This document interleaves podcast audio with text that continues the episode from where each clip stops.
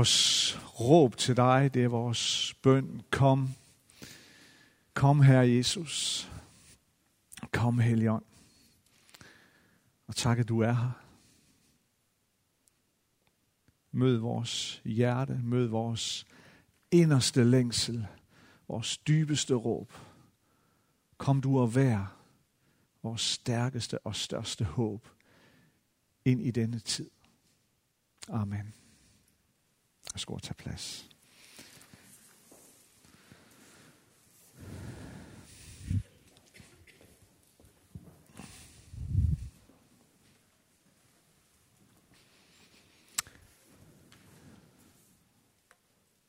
Kom med dit rige. Den her stærke bøn, som alle kristne gennem, gennem tiderne har bedt. Den her bøn, vi bærer med os. Den her længsel, vi bærer med os. Herre, kom. Kom, Herre, snart. Kom, Herre, snart. Lad dit rige komme. Og Messias kommer, er jo sådan et, et oplagt øh, undertema at tage denne her første søndag i advent. Og øh, jeg vil lige læse nogle vers fra Matteus evangeliet, det enogtyvende kapitel. Da de nærmede sig Jerusalem og kom til Betfage ved Oliebjerget, sendte Jesus to disciple afsted og sagde til dem: Gå ind i landsbyen heroverfor, og I vil straks finde et æsel, som står bundet med sit føl. Løs dem og kom med dem. Og hvis nogen spørger om noget, skal I svare: Herren har brug for dem, men vil straks sende dem tilbage. Det skete, for at det skulle opfyldes, som er talt ved profeten, der siger: Sig til Sions datter, se din konge kommer til dig, sagtmodig, ridende på et æsel og på et trækdyrs føl. Disciplene gik hen og gjorde, som Jesus havde pålagt dem. De kom med æslet og følget og lagde deres kapper på dem, og han satte sig derpå. Den store folkeskar bredte deres kapper ud på vejen. Andre skar, skar grene af træerne og strøede dem på vejen. Og skarne, som gik foran ham, og de, der fulgte efter, råbte: Hosianna, Davids søn. Velsignet være han, som kommer i Herrens navn. Hosianna i det højeste. Da han nåede ind i Jerusalem, blev der røre i hele byen, og folk spurgte: Hvem er han? Og skarne svarede: Det er profeten Jesus fra Nazaret i Galilea.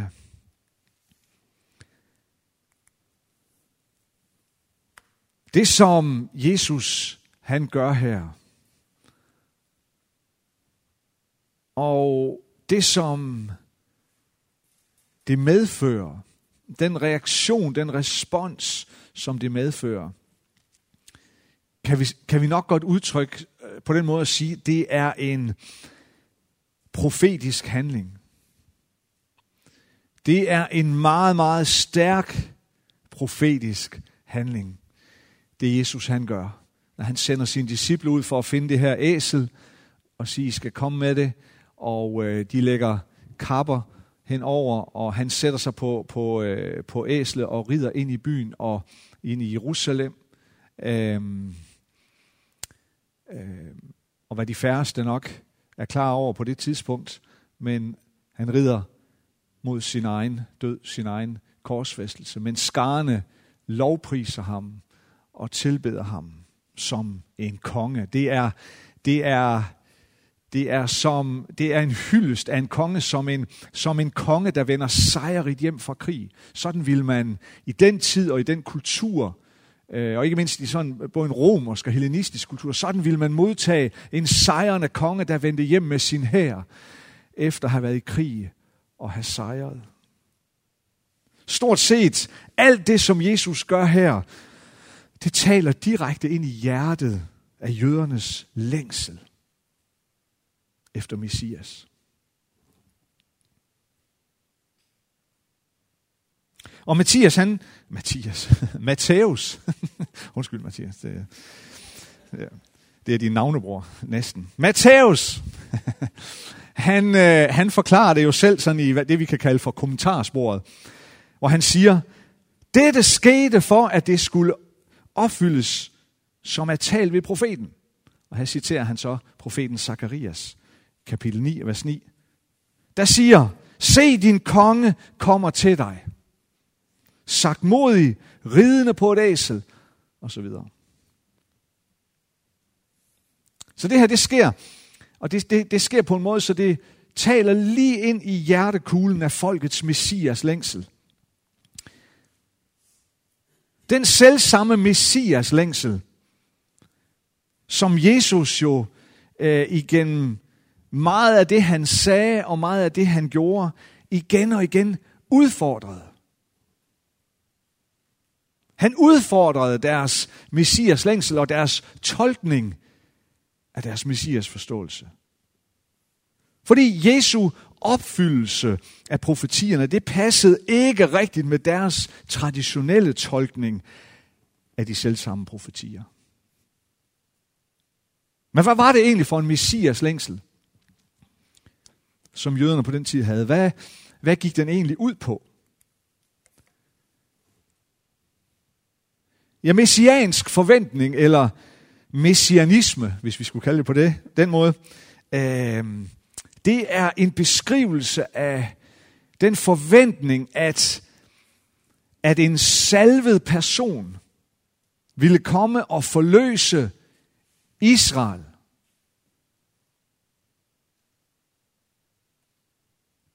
Og vi kan jo se længere frem, fordi så handler det jo også om, om, om længselen efter, at Messias vil komme og forløse kirken. Fordi vi venter på, at han skal komme igen. Og det vender vi tilbage til øh, senere her på, på, på måneden. Men, men det er forventningen af, at en salvet person vil komme og forløse folket. Og i det her salvet, så ligger der jo, det er jo sådan en, en kombination, en, en, en, en, en sammenblanding af, af, af en, en konge og en præst og en profet, vil komme og forløse folket. Det er længsel efter, at Messias vil fremstå som kulminationen på et større afsluttende drama, hvor al menneskelig aktivitet på jorden vil blive forvandlet ved, at Guds rige bryder ind i vores tid og sted. Det vil sige en tid og en situation, hvor Guds vilje på jorden vil være mere nærværende og mere tydelig, end hvad vi hidtil har set. Messias, det kommer fra det hebraiske messiah, og det betyder den, som er salvet med olie. Og på den tid, så var det jo, som jeg, som jeg lige var inde på, så var det jo enten, det var, det var, der var tre grupper, der blev salvet. Det var konger, det var præster, det var profeter. Så det er sådan en, en blanding af den her rolle. Det var det, man ventede på. Ofte så bruger øh, det græske, øh, i, i Nytestamentet, så bruger øh, man øh, ofte det græske ord Christos, og det betyder jo, det er jo det, vi oversætter med Kristus, i stedet for ordet Messias. Øhm. I Johannes evangeliets det første kapitel, der møder vi øh, en af de første øh, disciple, Andreas. Han er så begejstret over, at han mødte Jesus, at han straks opsøger sin bror Simon, og så siger han til Simon, vi har mødt Messias. Og så føjer Johannes lige til i sit kommentarspor her, det betyder Kristus.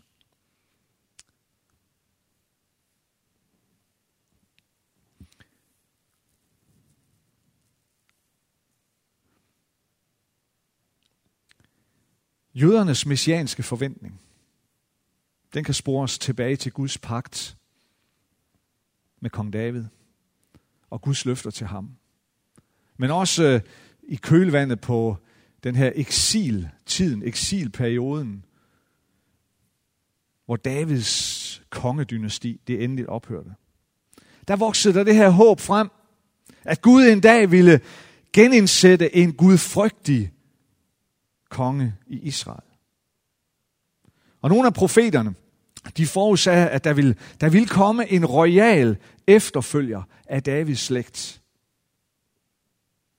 Og flere beskriver ham på en måde, som man, som man, som man aner, at han er langt mere end bare almindelig dødelig. Esajas, profeten Esajas, han taler om, at der vil komme et barn, siger han. Og i samme åndedrag, så siger han, en søn er givet os. Og den her søn, han skal få navnene underfuld rådgiver, vældig Gud, evighedsfar, fredsfyrste. En vis rige og herredømme ville være og skal være i al evighed.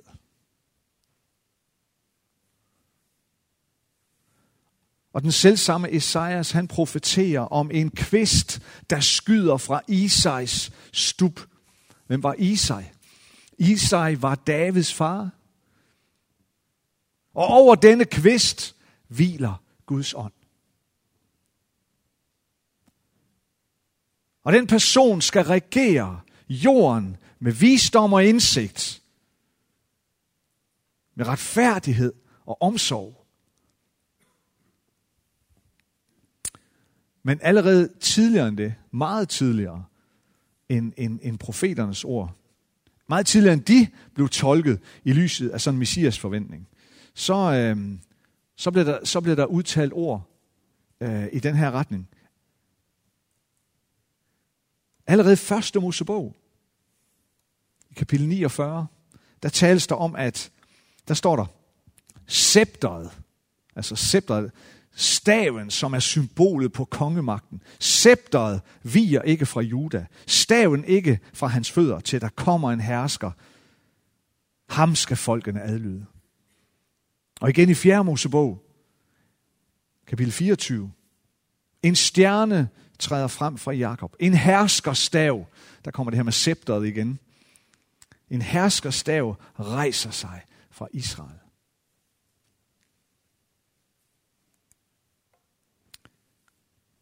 Og den her jødiske forståelse og forventning om Messias, den kommer fra hundredvis af messianske profetier.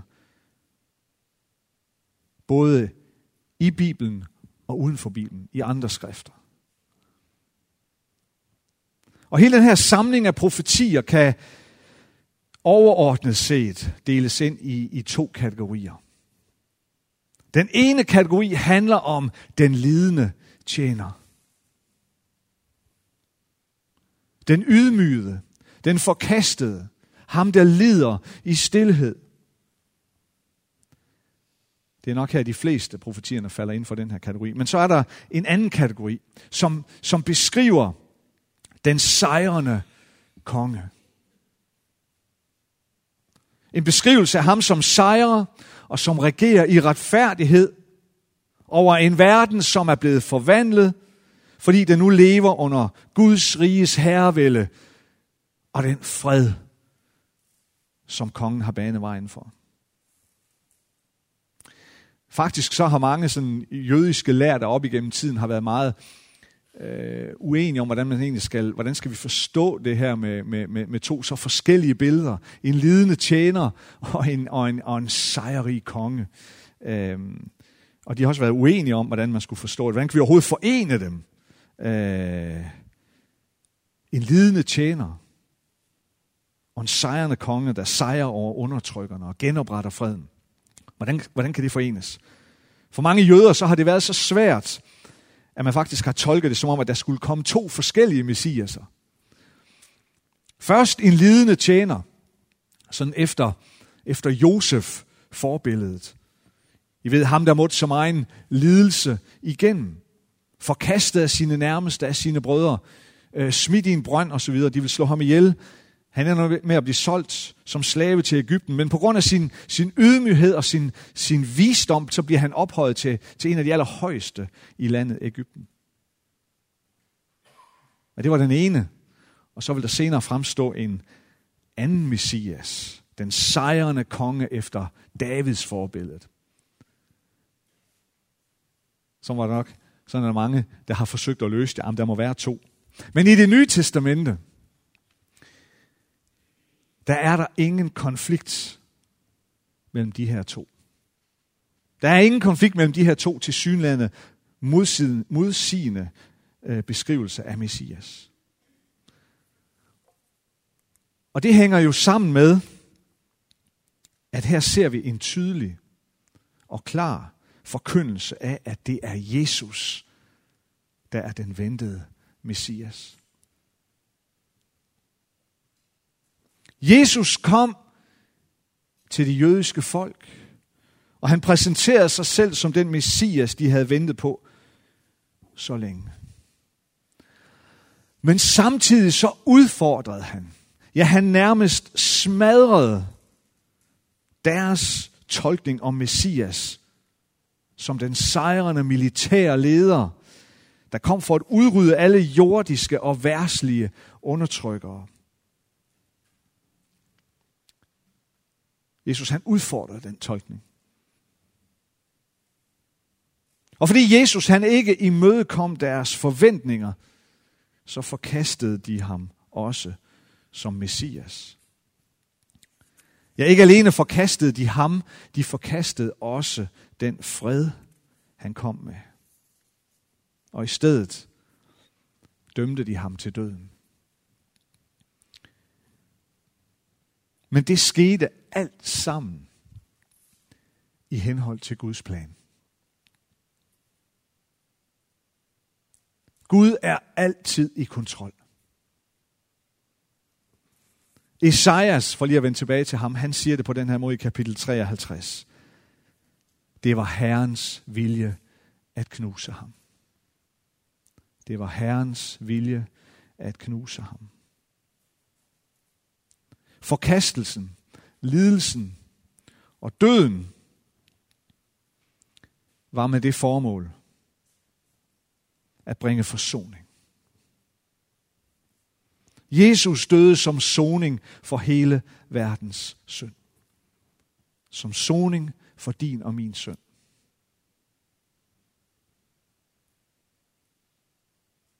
Rent faktisk, så er den sejr og den efterfølgende fred, som Messias ville bringe, den er ikke mulig uden hans lidelse og død.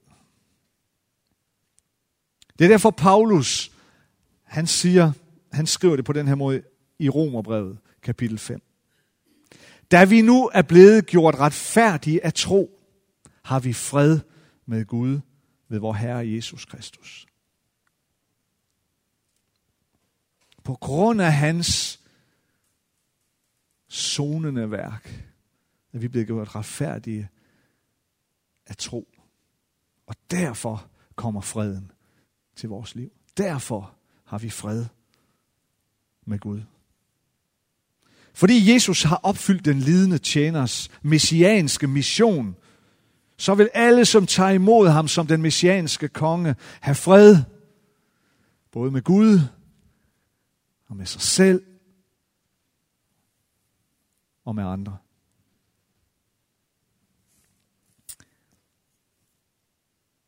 Men historien ender ikke der.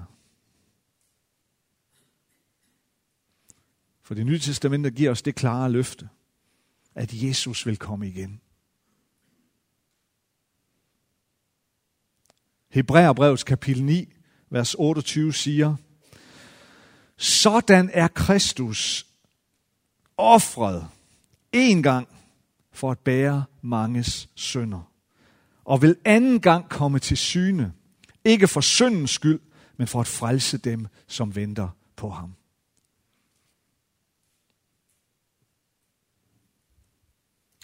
Hvis Jesus i sandhed er den gennemborede, hvis Jesus i sandhed er den lidende Guds tjener, så giver de her tilsyneladende, modsigende passager om, hvad Messias' mission er, i den grad mening.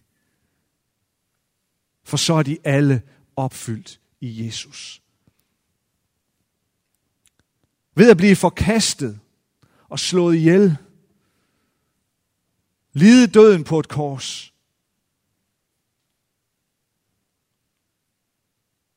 Og ved at opstå på tredje dagen, så led han som soning for vores synd. Og ved at blive taget imod, en hver, som tager imod ham, vil han bringe fred og den messianske fredstid til en hver. En hver, som tager imod. Og når han kommer igen anden gang, så skal vi endegyldigt se Guds rige og verdens totale genoprettelse. I Johannes åbenbaring, kapitel fem, vers fem og seks. I ved Johannes åbenbaring, de her, Johannes, der får de her fantastiske syner, øh, hvor, han, hvor han jo ser ind, ind i Guds nærvær. Og han, det, er så, det, det han ser er nærmest ubeskriveligt. Og han, og han forsøger at skrive det ned, og det er det, vi kalder Johannes åbenbaring i dag, og han kan næsten ikke beskrive det, for det, er, det, er, det, det lader sig ikke beskrive med menneskelige ord. Og derfor så siger Johannes, når han skriver hele tiden, jeg så noget, der var ligesom. Han kan ikke, han kan ikke sætte, han har ikke ordene til at beskrive, hvad det er, han ser. Han kan bare komme, han kan bare komme lidt tæt på. Det ligner. Det, jeg ser noget, der er ligesom. Men, men alligevel ikke helt, fordi jeg, jeg har ikke ordene. Men det er det, han beskriver i Johannes åbenbaring. Og der siger han i kapitel fem, står der sådan her. Løven af Judas stamme, Davids rodskud, har sejret, så han kan åbne bogen og den syv sejl. Det handler om, hvem, har, hvem er blevet givet autoriteten til at føre Guds plan ud i livet. Ja, det har Jesus. Og så siger han videre, Johannes. Og jeg så et lam stå mellem tronen og de fire levende væsener. Og de ældste, det så ud som slagtet. Løven af Judas stamme, Davids rodskud har sejret. Og jeg så en lam, et lam stå mellem tronen og de fire levende væsener. Det så ud som slagtet. Her ser vi begge sider af den messianske forventning. Begge er opfyldt i Jesus Kristus. Jesus bliver kaldt her af Johannes. Han bliver kaldt løven af Judas stamme. Løven. Et billede på styrke, magt, sejr. Men Johannes ser bare ikke en løve.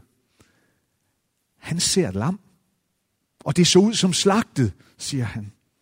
Altså billedet på ydmyghed, lidelse, offer, smerte. Men fordi Jesus var det slagtede lam, så kan han sejre som løven af Judas stamme. Da Jesus kom første gang, der kom han som det slagtede lam. Når han kommer anden gang, så kommer han som løven af Judas stamme.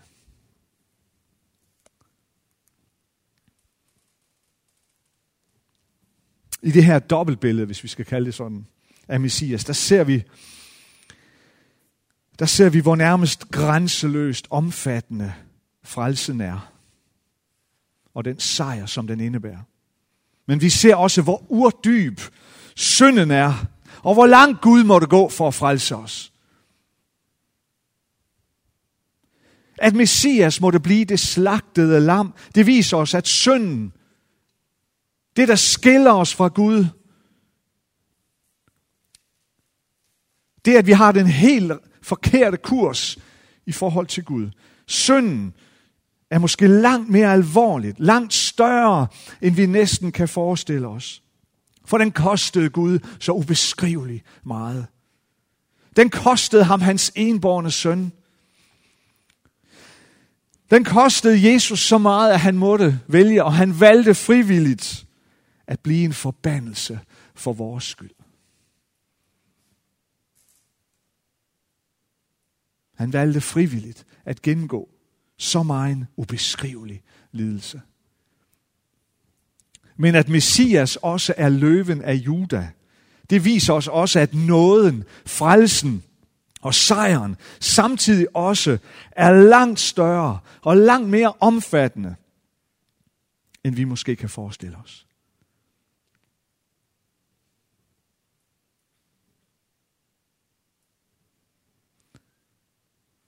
Det kan godt være, at synden i dit og, liv, dit og mit liv er langt større, end vi kan forestille os. Men så er sejren og nåden og frelsen også så langt større, end vi nok kan forestille os. For den, inde, den indebærer jo, at sejren også er vores. At Jesus har sejret som løven af Judas stamme, som kongen. Det indebærer jo, at enhver, som tager imod ham, er kongebørn. Du er et kongebarn.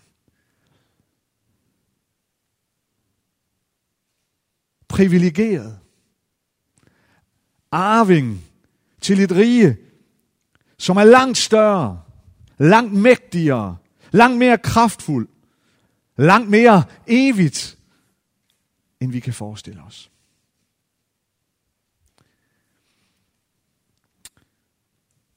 Må Gud velsigne adventstiden for dig.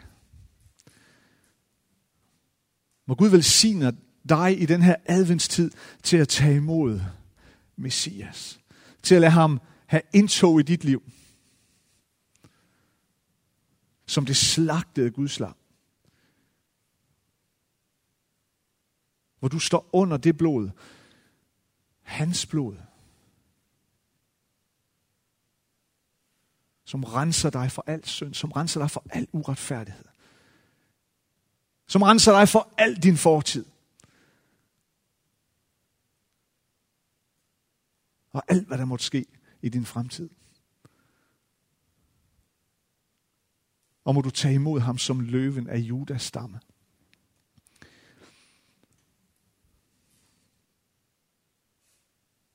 Så du kan leve som det kongebarn, du er. Fyldt med privilegier, med en arv så ubeskrivelig stor. Lad os bede sammen.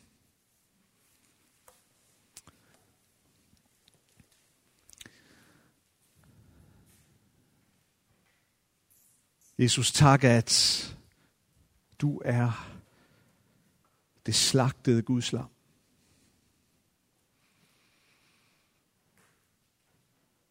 Og derfor er du også løven af Judas stamme. Tak, at du har sceptret i din hånd. Tak, at alene du og kun du er værdig til at åbne bogrullen og bryde den sejl og føre vores himmelske fars plan ud i verden, ud i livet. Og du vil gøre det. Tak, at vi må stå under den nåde. Tak, at vi må stå og tage imod den frelse og den frihed.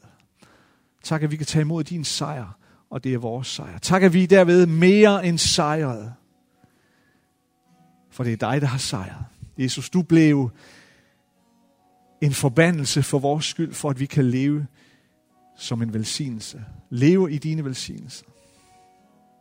Jesus, din død blev vores liv.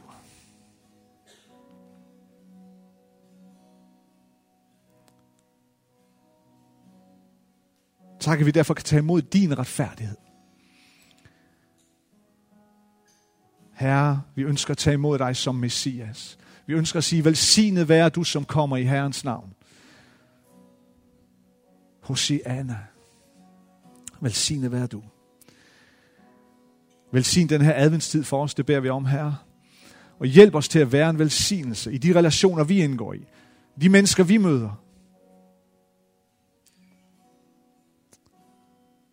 Må den her måned også være en måned her, hvor vi får mulighed for at pege på dig. Få lov til at, at lede mennesker hen til dig, Jesus. At igennem det liv, vi lever,